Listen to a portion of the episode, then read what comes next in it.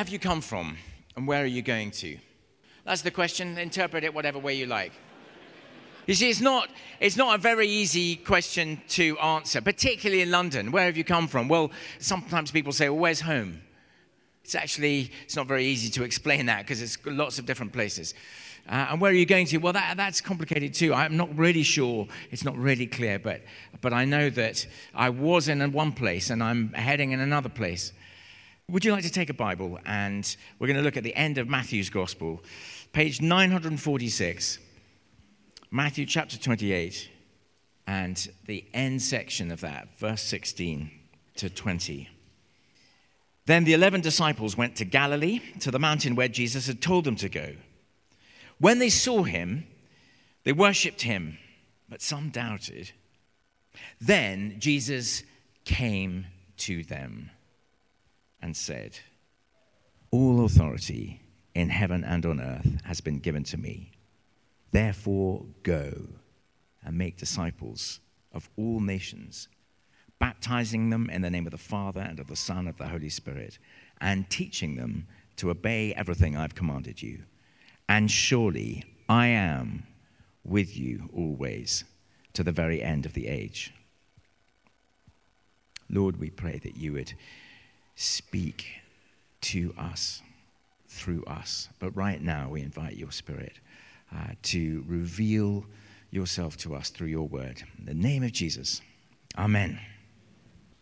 Jesus came to them and said, All authority in heaven and on earth has been given to me. Therefore, go and make disciples.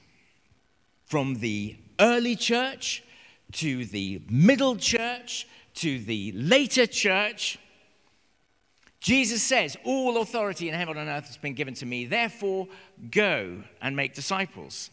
God is always on the move. There is a land and a launch. Wherever you come from, where are you going to? There is a land and launch dynamic to the whole story of the Bible. Abraham goes from Ur to Canaan. Joseph goes from Canaan to Egypt. Moses goes from Egypt to the promised land. The people of God go from the promised land into exile. The exiles go to Jerusalem. The apostles in Jerusalem go to all the world. Do you see a pattern?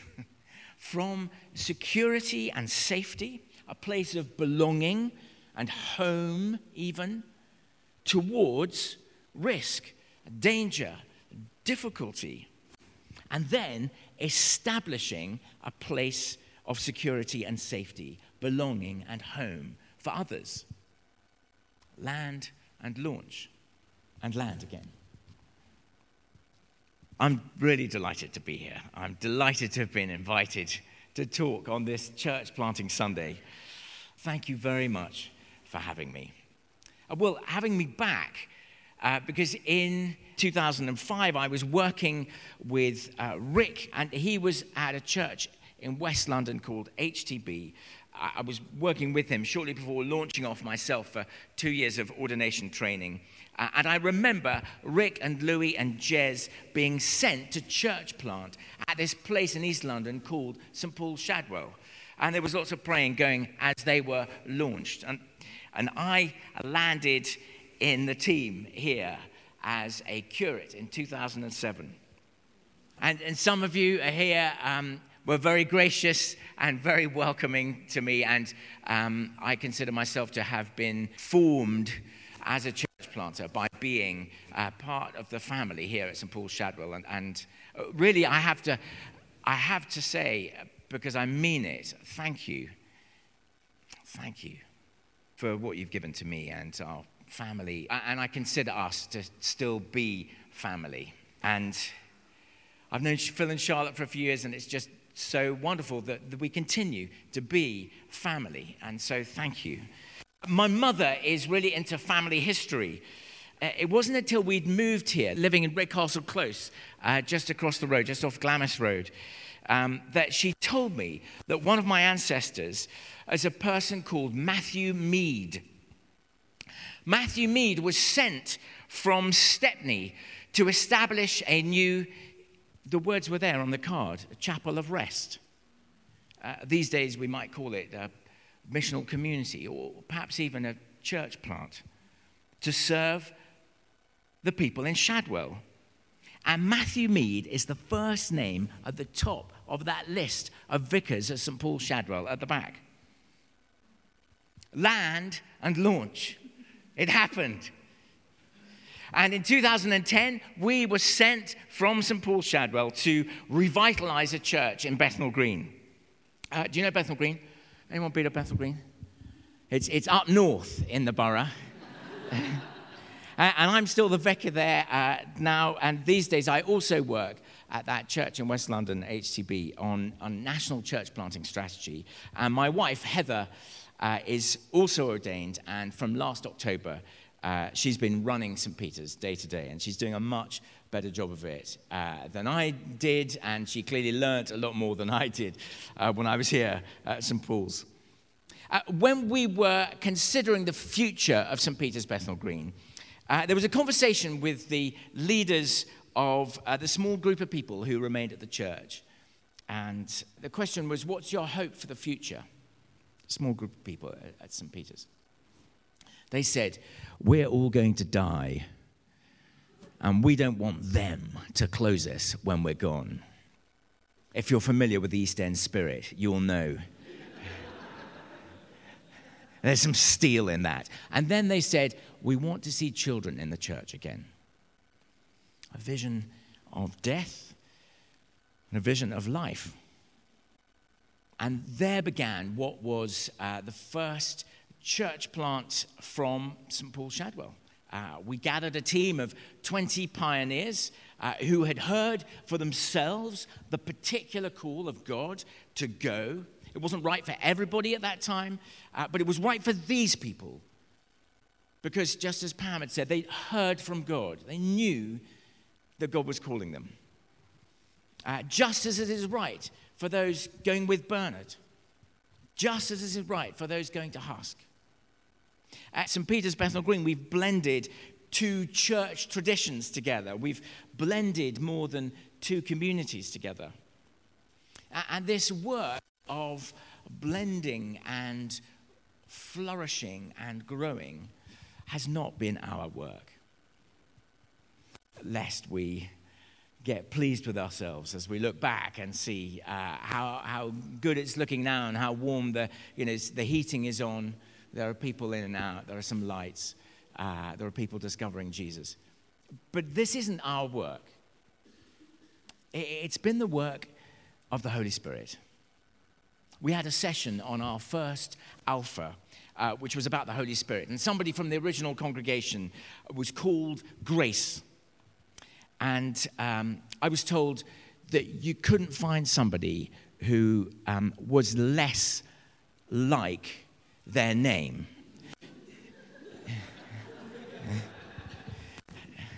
she was cross and anxious, not like how a grace uh, might be. And on the Holy Spirit day, the Lord came and drew close to her. Jesus came. Her heart was softened she's still a core member of the church. And God has been using her to reflect her name, grace, to a number of people. In the early days, uh, uh, my wife Heather was preaching one Sunday. Uh, and um, it, the previous week, we'd had a baptism of uh, one of the kids in church who uh, was old enough to say that, that they wanted to be baptized. And we baptize anybody at any age. And she just happened to be a, a child who wanted to be baptized. And um, sometimes happens with baptisms, all sorts of family, you know, all sorts of people who've not been in church for a while, if at all, sort of gather around. And uh, at the end of that service, um, one of the relatives uh, came up to me and said, What's happening here?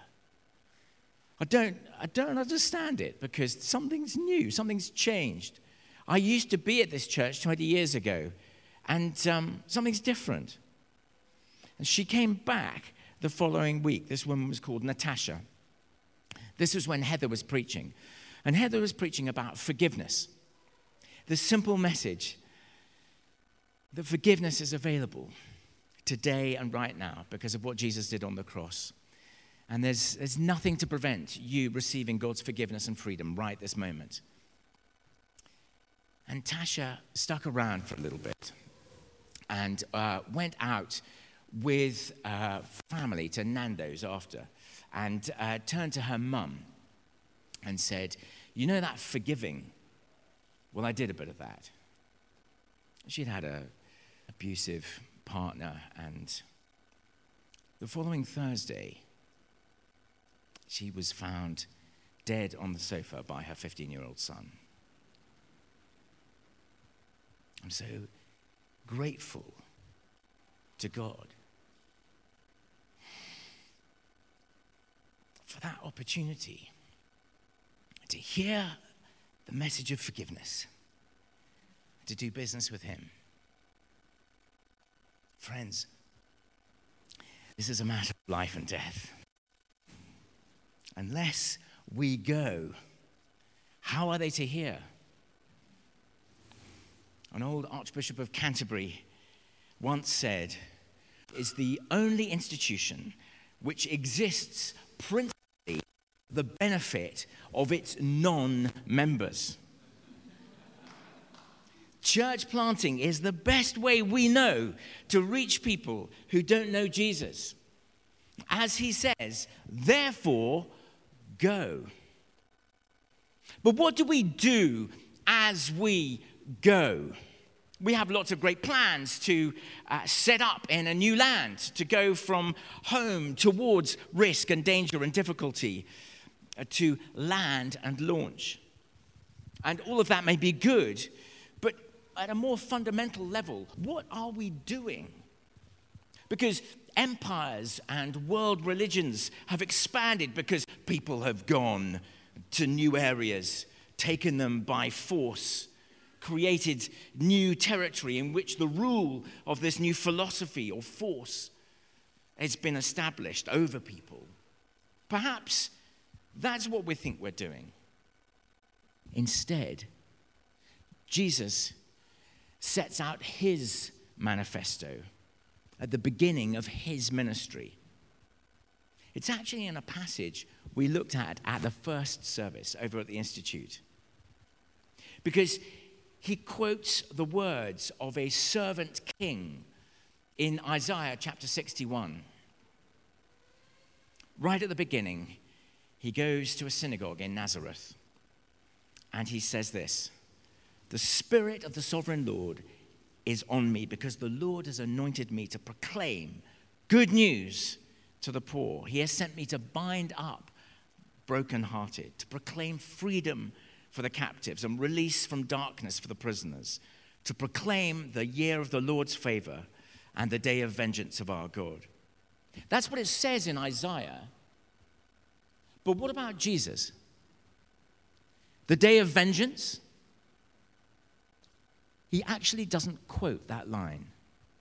He puts a full stop after the previous sentence the year of the Lord's favor do you see? His commission is our commission. We are to proclaim the year of the Lord's favor. Good news. You and I make disciples with the most potent force known in the world love. Our church planting is all about love. Love. We like to think that church planting by love, one way of thinking about it is show and tell. Show and tell. So I could show you my wife, but if I didn't say anything about her, you wouldn't know her name, uh, how old she is, uh, and where you could find her. And if I just told you about Heather, what I think about her and what she does. You wouldn't recognize her in the street if she walked past you. Show and tell. We need show and tell. And of course, even better if Heather comes up to meet you and speak to you. As we do show and tell the love of Jesus, we trust that He Himself is being revealed to the people that we meet. Good news the servant king has come. Jesus says, All authority in heaven and on earth has been given to me. Therefore, go and make disciples. God is always on the move. There is a land and launch dynamic to the whole of the Bible. The pattern from security and safety, a place of belonging and home, towards risk and danger and difficulty, and then to establishing a place of security and safety for others. Land and launch. Land and launch. Jesus came. God sent him. He so loved the world that he gave his one and only Son, sent not just towards risk, but to mortal danger. On the cross, Jesus bridged that gap that separated God and the people who are far from him. That whoever believes in him may not perish, but have everlasting life. But notice how Jesus came to his disciples before he told them to go. We are not sent empty. Friends, if we are to show and tell the love of God to anyone else, we need to experience it for ourselves. We need to experience and to know the love of Jesus as St. Paul writes, that surpasses knowledge, to know it. We need to be filled with his love and keep on being filled. The core business of church planting is love. Disciple making here at St. Paul Shadwell, at Husk, in Vienna, at St. Peter's Bethnal Green, in our workplaces, among artists, children, the rich, the poor. It's about love. And this love is poured out into our hearts by the Holy Spirit. Jesus came to his disciples, and by his Spirit, he's here now. And his promise is, I am with you always to the very end of the earth. So I think it would be great to take a moment to get filled up with His love, don't you? Or not? Just checking. So, shall we stand? Let's invite His presence. Let's invite Him to fill us. It's such an exciting day, but we don't want to leave here empty and spent. We want to leave here filled with love so that we've got something to give. So, let's invite the Spirit to come and fill us out. So, Holy Spirit, we invite your presence. Thank you. Come, Holy Spirit, pour out your love. We're just going to receive, just allow God's love uh, once again to fill you.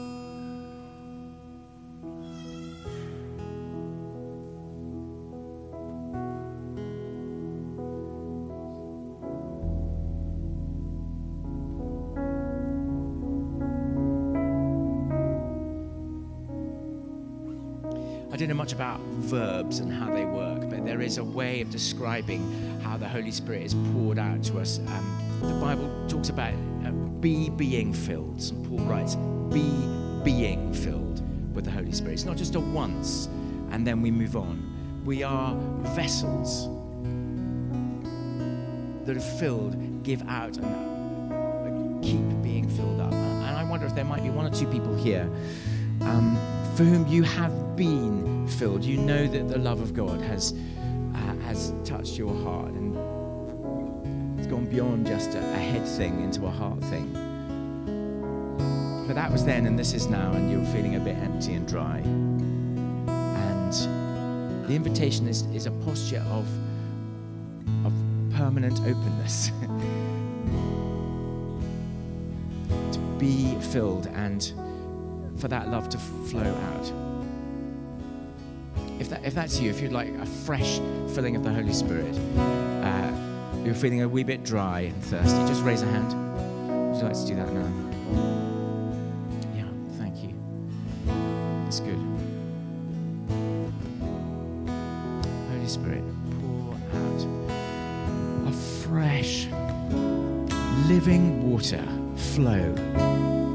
We trust you for this work. We, we relinquish a hold on uh, the control of our own lives, our own futures, and our, where you're calling us to. We, we pray that love would propel us.